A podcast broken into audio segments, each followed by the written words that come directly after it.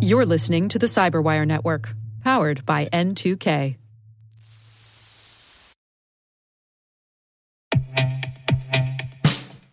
And now, a message from Cyberbit.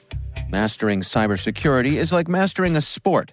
You build muscle memory through rigorous practice, then you train as a team to foster cohesion while operating under pressure.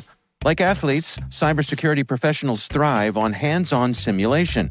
But traditional courses, certifications, and open source labs won't build you a winning team. You need Cyberbit.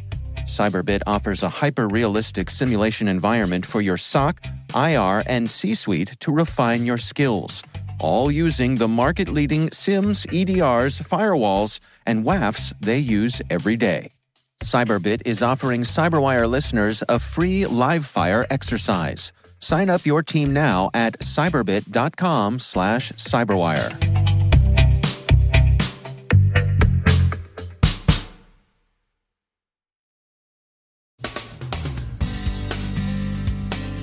The Gamaredon Group is back, and what's their secret? Like Crazy Eddie's, it's volume. Doxing during times of unrest. Phony contact tracing apps are snooping on personal information in at least 10 countries. Thanos is a criminal favorite in the ransomware as a service market. Another skirmish in the crypto wars is brewing on Capitol Hill. David Dufour from WebRoot on how organizations can successfully navigate their new workplace realities. Our guest is Chester Wisniewski from Sophos on fleeceware apps found in the Apple App Store. And no, really, Elon Musk is not on YouTube offering you Bitcoin.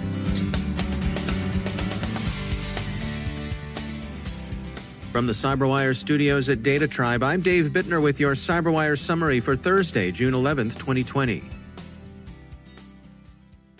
ESET reports that the Gamaredon Group has introduced remote template injectors for Word and Excel documents and is deploying a distinctive Outlook mass mailing macro.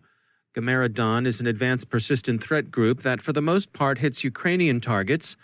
It's generally regarded as a nominally Ukrainian separatist group operating under Russian GRU control.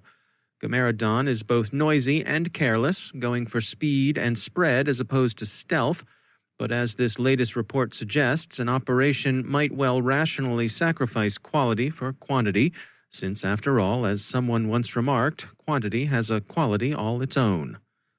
ESET also suspects that all the noise may be masking quieter, arguably more damaging operations. Police officers in major U.S. cities, including Washington, Atlanta, Boston, and New York, are being subjected to doxing their home addresses and other personal information being shared on social media, the AP reports. The source is an unclassified intelligence memorandum from the Department of Homeland Security, which warns that the information could be used by violent opportunists or domestic violent extremists. It's not illegal to post this sort of information, although most platforms at least fitfully discourage doing so, but it's difficult to ignore the implicit threat in this and other doxing incidents since there's a possibility that at least some of the information came from compromised email accounts, DHS advises police officers to take steps to secure their online presence. Anomali yesterday released its findings that bogus contact tracing apps were in fact carrying spyware payloads, mostly Spynote and the banking Trojan Anubis. Contact tracing programs are being spoofed for Armenia, Brazil, Colombia, India, Indonesia, Iran, Italy, Kyrgyzstan, Russia, and Singapore. The geographic reach of the operations, the kind of information being collected, and the opportunistic approach are suggestive of a sophisticated criminal enterprise. Researchers at Recorded Future describe the growing popularity of Thanos in the ransomware affiliate program Criminal Market. Thanos is a ransomware builder, believed to be the first to feature the RIPlace technique that's designed to facilitate rapid weaponization of proof of concept exploits. RIPlace works basically by leveraging symbolic links through an MS DOS device name to copy an encrypted version of the file to the original file location.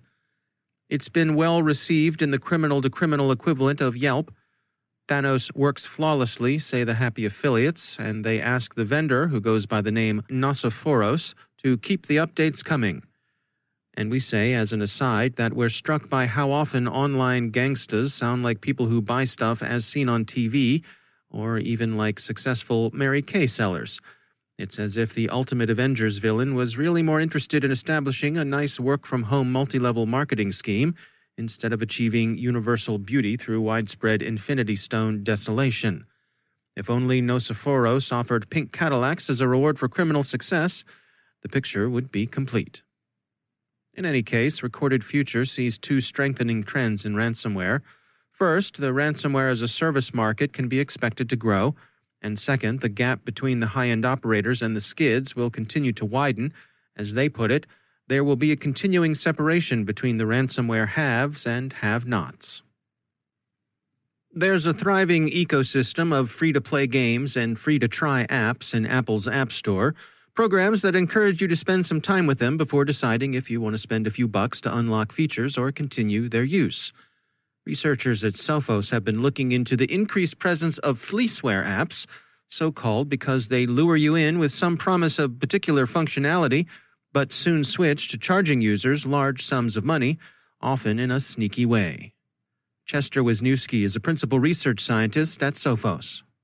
Well, they have a tendency to be on the whimsical side and on the commonly searched side. And I think those of us that have been in the security industry for a long time have often made fun of people downloading flashlight apps when there's been flashlight functionality built into our phones for years and yet hmm. run into our friends at parties who in fact have loaded a flashlight app because it will strobe the light to the beat of their favorite song or you know whatever and so a lot of these apps are things like that we see horoscope apps fortune telling apps uh, QR code apps, uh, apps that make you look like uh, you're you're aging. Uh, to see what you might mm. look like when you're ready for retirement. This kind of stuff that uh, people would kind of play around with, but not take terribly seriously. And, and, how are the folks who are running these app stores responding to these things? Is are, are they taking them down when they find them? Well, it's difficult for us to know how much patrolling Google and Apple are doing, but our researchers certainly have had no difficulty tracking them down, and sometimes even to the point of us pointing out violations of the App Store guidelines to the app stores themselves, going, We found all these apps. We see all kinds of people complaining about them. Why aren't you doing something? And fortunately, we have seen some response when we file complaints, but there does not appear to be a lot of proactive uh, action on behalf of the app stores. Yeah, I mean, I wonder if if if it's against their own interest. I mean, uh, for example, you know, Apple takes a, a pretty significant cut of uh, an app's revenue. Yeah, the cynic in me says, "Hey, they're making thirty percent off every one of these things. You know what? What incentive do they have?" But I think there is incentive in that people uh, really do trust, and especially Apple over Google. I think a lot of people are more suspicious of things that make it into the Google Play Store, whereas people, you know, Apple has a reputation that they value very highly. The reason they're able to get you to buy very expensive phones and laptops from them is that they uh, do curate content pretty well and this kind of I think leaves a bad taste in people's mouth uh, who really trust the Apple brand. What are your recommendations for folks who want to protect themselves, for themselves, but also for other members of their family?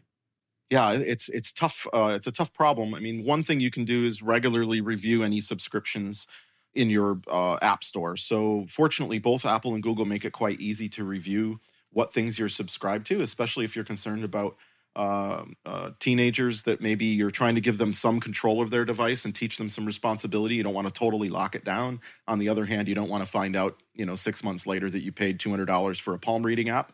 So, you know, on, we posted a blog post on our Sophos Labs Uncut site where we point people to the way to unsubscribe or check your subscriptions in both iOS and Android. But it's quite easy if you go to the App Store help and look for subscriptions, and you can see a list of anything you're subscribed to. That's Chester Wisniewski from Sophos.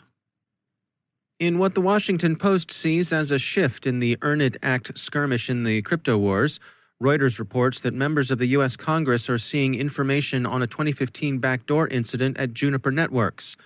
While Senator Wyden, Democrat of Oregon, has been prominently mentioned among the pro crypto lawmakers engaged in the inquiry, it's a bipartisan move. Senator Wyden of the Intelligence Committee was joined by his Utah Republican colleague Mike Lee of the Judiciary Committee in a letter sent this Tuesday to Juniper Network CEO Rami Rahim. They're interested in what Juniper learned after it found what the networking shop called unauthorized code in its NetScreen security software in 2015. It was reported at the time what they found was an NSA designed backdoor. The FBI investigated, but the results of their inquiry haven't been made public. The other incident that's prompted a revival of this particular contest is the motherboard account, published earlier this week, of Facebook's development of an exploit that enabled the FBI to make an arrest in a notorious case of child stalking and exploitation. Facebook and other big tech companies have resisted the Justice Department's push for what Justice characterizes as responsible security, which is to say, security systems that would permit some form of access to systems involved in criminal or national security investigations. The Washington Post characterizes the effect of the news like this quote, It's a rare public example of how law enforcement can use lawful hacking to gather incriminating evidence. It also helps beat back claims that police need backdoor access to encrypted communications for that information which cybersecurity pros say would make everyone more vulnerable to malicious hacking. Finally, celebrity impersonation in the service of fraud is back. Actually, it never really left, but it's back in a splashier way. As has so often been the case, the celebrity being impersonated is Elon Musk, the closest thing to a real life Tony Stark we're likely to see, only with a healthier heart and without the transistor powered armor. This round of trouble is a YouTube scam in which criminals hijack the legitimate YouTube sites Juice TV, Right Human, and Maxim Sakalayevich and renamed them SpaceX Live or SpaceX. The hoods splashed some vaguely plausible SpaceX branding on the sites, streamed some of the real Mr. Musk's appearances at conferences, and then pitched the usual advance fee scam. The faux Musk would double your bitcoins back if you put some in a wallet the crooks helpfully provided.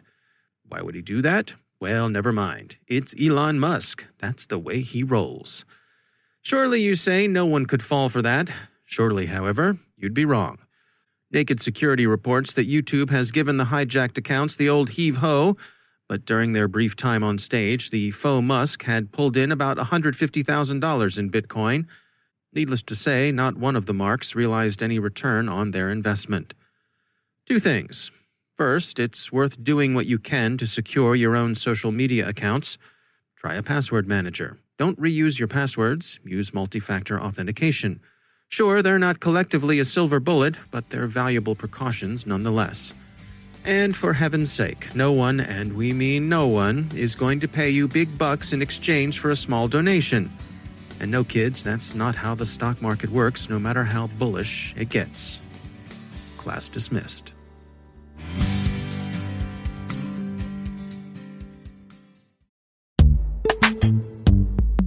Every day, your IAM tech debt grows. Your multi generational services struggle to work together. Building an identity fabric can fix this. It makes all your identity tooling stronger and allows you to connect any app to any service you want to use with zero coding, zero maintenance, and zero app downtime. Strata's identity orchestration platform separates the identity logic from your applications so you can optimize existing IAM tools and manage them in a single control plane. Now, every vendor, standard, and architecture work together. In short, building your identity fabric means you can secure your non standard apps keep your complex access policies, retire outdated IDPs, and modernize in record time. So build your fabric with Strata Identity and get rid of tech debt for good.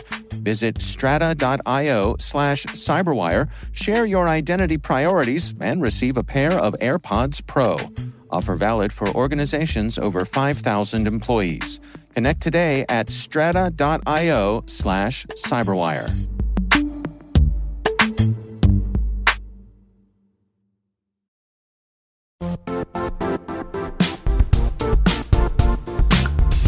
The IT world used to be simpler. You only had to secure and manage environments that you controlled. Then came new technologies and new ways to work. Now, employees, apps, and networks are everywhere. This means poor visibility, security gaps, and added risk. That's why Cloudflare created the first ever connectivity cloud. Visit cloudflare.com to protect your business everywhere you do business.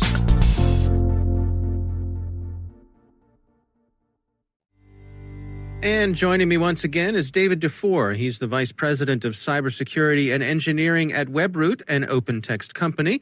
Uh, David, it's great to have you back. Um, I wanted to get your take on where you think things are heading on the other side of this pandemic that we find ourselves in. Um, and I wanted to come at this from the point of view of the employer. What, what are the realities you think they're going to face when uh, we start to see some light at the end of the tunnel here? First of all, great to be back, uh, David. Always love being here. Um, you know, I, I, think a lot of folks are still asking that question. What does this look like? A, a lot of us like working at home, David. Uh, ironically, I'm sitting in the office and it's empty uh, right now. Um, Me too. you as well, yes. I don't know if that says anything about us uh, or. um, truth hurts. Yeah. I was really surprised how quickly both technical and non technical companies were able to flip a switch and have people working at home. And think these organizations are going to have to spend some time uh, evaluating policies and procedures uh, that they have in place because you know we have a lot of uh, tools vpns i know we've had some struggles with vpn ban load um, uh, having people come into the network to be secure. Things like that are, are going to have to be evaluated in terms of how we can ensure high levels of productivity with the tools that we have in place that said, I think employers have been pleasantly surprised and, and somewhat shocked at the productivity of employees who've been able to work from home. People are really, really, you know, knuckling down and and maybe that'll fade over time and it's all the, you know, hey, we need to get through this. But people really are being hyper productive uh, from home and employers like that. Yeah, it's interesting to me. You know, there's that old saying that uh, how uh, temporary solutions tend to become permanent solutions.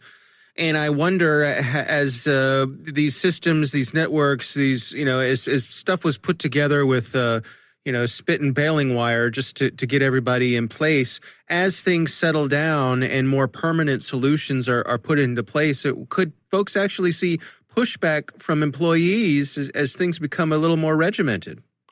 I can guarantee you that's going to happen. I'm not going to name any offices that I'm familiar with who are already worried they're going to all have to come back in. But no, I think there's there's a lot of that that's happening when people realize, you know, I'm able to get a lot done when I'm not sitting in the car. I'm showing up to work. I'm not as frustrated because of that drive or that commute. I'm home with my family more. There's a lot of that. On the flip side, though, and we're experiencing a lot of this as well, David, there's some desire to get back to that collaboration when you can get in a room with folks and write on a whiteboard to design something out or plan something. So I think we're going to have to find that balance between requiring people to come in at certain blocks of time or letting them figure out when they need to get together to collaborate. Because yes, we can all meet online with the video conferencing, but there's something that is lost that that's that intangible when you're sitting in a room with people that I think we're still going to have to figure out how that pans out. Do you think we're going to see a shift? I'm, I'm thinking about the, the pure hardware side of things, of having servers and, and all those sorts of things that uh, that having a physical location can provide you with. Do you think more? This is going to be a push to have more stuff just be you know, virtualized out there to have more and more things as a service? Oh, I truly do. And and I'm gonna I'm gonna jump back to like 2016, I think it was, maybe it was 2017 actually. I went a year without using Wi-Fi or cable. I put a SIM card in in my laptop and I I completely was off network uh, other than my wireless carrier for a year and hmm. and that was painful at times but but it was doable in 2017 and, and, you know with the 5g coming out and the stability of, of 4g infrastructure um, and, and I'm, I'm i'm maybe extrapolating a little too far here because people have broadband and all that at home but the capability of these cloud providers to provide the tools and saas um, solutions all of this is really allowing us to disconnect the concern then will be, as it's been for several years, is how do I ensure the device or the person is who they say they are if I have no network to, to feed them through to ensure of that that authenticity. Hmm. Yeah, that's, that's an interesting point. All right. Well, David Dufour, thanks for joining us. It's been great being here, David.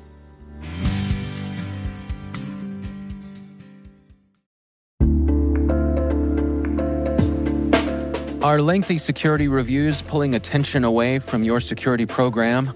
With the largest network of trust centers, Vanta can help you streamline security reviews to win customer trust, save time, and close deals fast. proactively demonstrate security by showcasing key resources like your SOC 2 or ISO 27001 and provide real time evidence for passing controls. And when a security questionnaire is required, Vanta takes the first pass for you. Visit vanta.com slash cyber to take a self-serve tour. That's vanta.com slash cyber.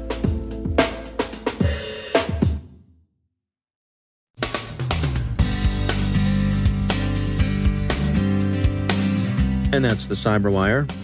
For links to all of today's stories, check out our daily briefing at thecyberwire.com. And for professionals and cybersecurity leaders who want to stay abreast of this rapidly evolving field, sign up for Cyberwire Pro. It'll save you time and keep you informed.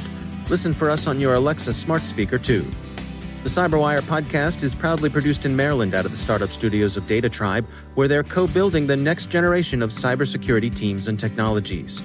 Our amazing Cyberwire team is Elliot Peltzman, Puru Prakash, Stefan Vaziri, Kelsey Bond, Tim Nodar, Joe Carrigan, Carole Theriault, Ben Yelin, Nick Veliky, Gina Johnson, Bennett Moe, Chris Russell, John Petrick, Jennifer Eiben, Rick Howard, Peter Kilpe, and I'm Dave Bittner. Thanks for listening. We'll see you back here tomorrow.